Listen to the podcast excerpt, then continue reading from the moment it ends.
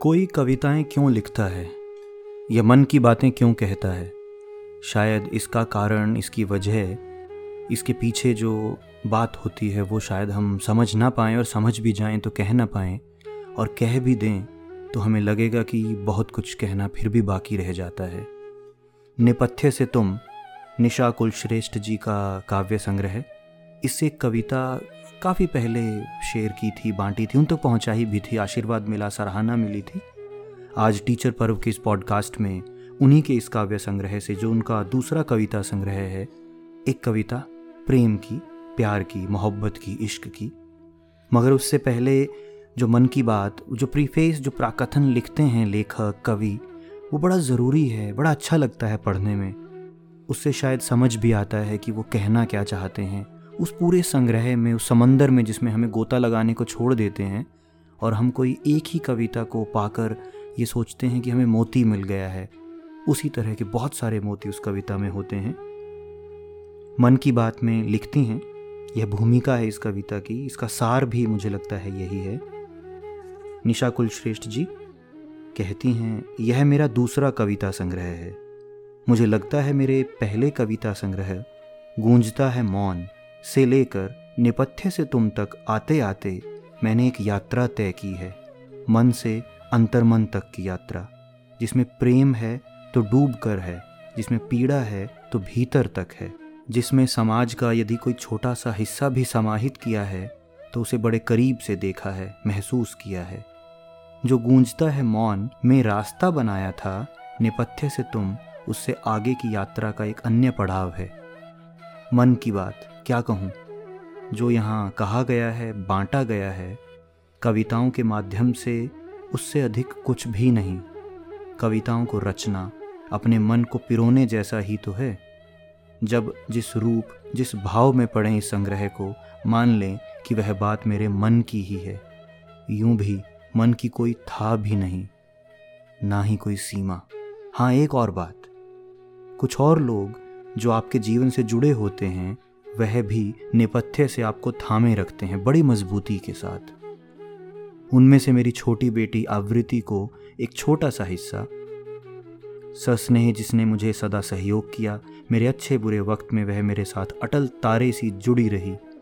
यह अलग सी बात है कि वह मेरे जीवन जीने की प्रेरणा स्रोत है। माता पिता के बाद वह मेरी शक्ति है।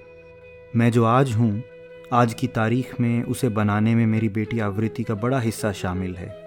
पाँच छः वर्ष पूर्व, जब वर्षों बाद पुनः लिखना आरंभ किया तो उससे मैं कागज़ कलम तो नहीं, मगर कंप्यूटर ज़रूर थमाया उसने मेरे हाथ में। निशा जी आगे लिखती हैं, कुछ मित्र भी हैं, जिनका समय समय पर स्नेह, सहयोग और प्रोत्साहन मिला। अच्छे मित्र वाकई जीवन की पूंजी होते हैं। कुछ मित्रों का नाम लेकर बाकियों को नाराज़ नहीं करना चाहती। असमंजस में हूँ कि कहीं कोई अच्छा मित्र छूट ना जाए यहाँ। लेकिन विशेष धन्यवाद करना चाहती हूँ बोधि प्रकाशन को, जिन्होंने मेरे लिए द्वार खोले और मेरी रचना धर्मिता को एक पुस्तक का स्वरूप देकर बनाए रखा। कोटि कोटि धन्यवाद। माया मृग जी, निसंदेह आपका साहित्य के प्रति समर्पण, अनेकों के लिए प्रेरणा सागर है।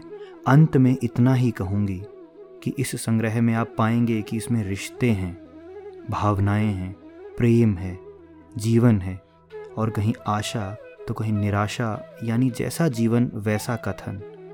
और बनावटीपन से परे सहज भाषा है। आपकी आलोचना मेरा मार्ग प्रशस्त करेगी।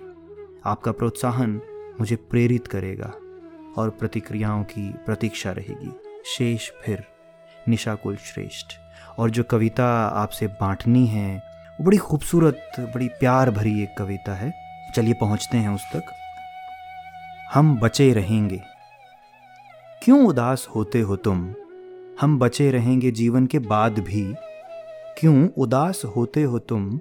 हम बचे रहेंगे जीवन के बाद भी। फूलों में नहीं, पेड़ों में नहीं, हम उस मिट्टी में बचे रहेंगे। जहाँ तक पहुँचती हैं जड़ें इनकी। हम बचे रहेंगे बारिश में। भीगते हुए हाथों में हाथ थाम कर चलने में। हम बचे रहेंगे बारिश में, भीगते हुए हाथों में हाथ थाम कर चलने में और पैरों से सड़कों पर भरे गंदले पानी के छींटे उड़ने में हम बचे रहेंगे। हम बचे रहेंगे उन अपनों की यादों में, जिनसे नज़रें बचा एकांत ढूंढ लेते थे। हम बचे रहेंगे उस पुस्तकालय में जहाँ किताबों के पीछे से खामोशी में भी कह लेते बातें आँखों आँखों में। लवर्स लेन पर छोटे से रेस्टोरेंट में वो कॉफ़ी के प्यालों पर बने होठों के निशानों में हम बचे रहेंगे। हम बचेंगे पुरानी फ़ाइल में रखे सिनेमा के एक जोड़ी कटी हुई टिकट के पुर्जे में। तुम्हारे पुराने स्कूटर की पिछली सीट पर धड़कते दिल के साथ तुम्हारी पीठ से सटकर बैठते हुए सकुचाने में हम बचे रहेंगे। मेरी ओर से हुए बेवजह के झगड़ों में और तुम्हारे प्रेम से अपनी बाहों में लेकर मना लेने में बचे रहेंगे। बचे रहेंगे मेरी तुम्हारी हथेली पर, अपनी उंगलियों से लिखे अनदिखे मेरे नाम के हिज्जों में। देखना, हम बचे रहेंगे। देखना, हम बचे रहेंगे।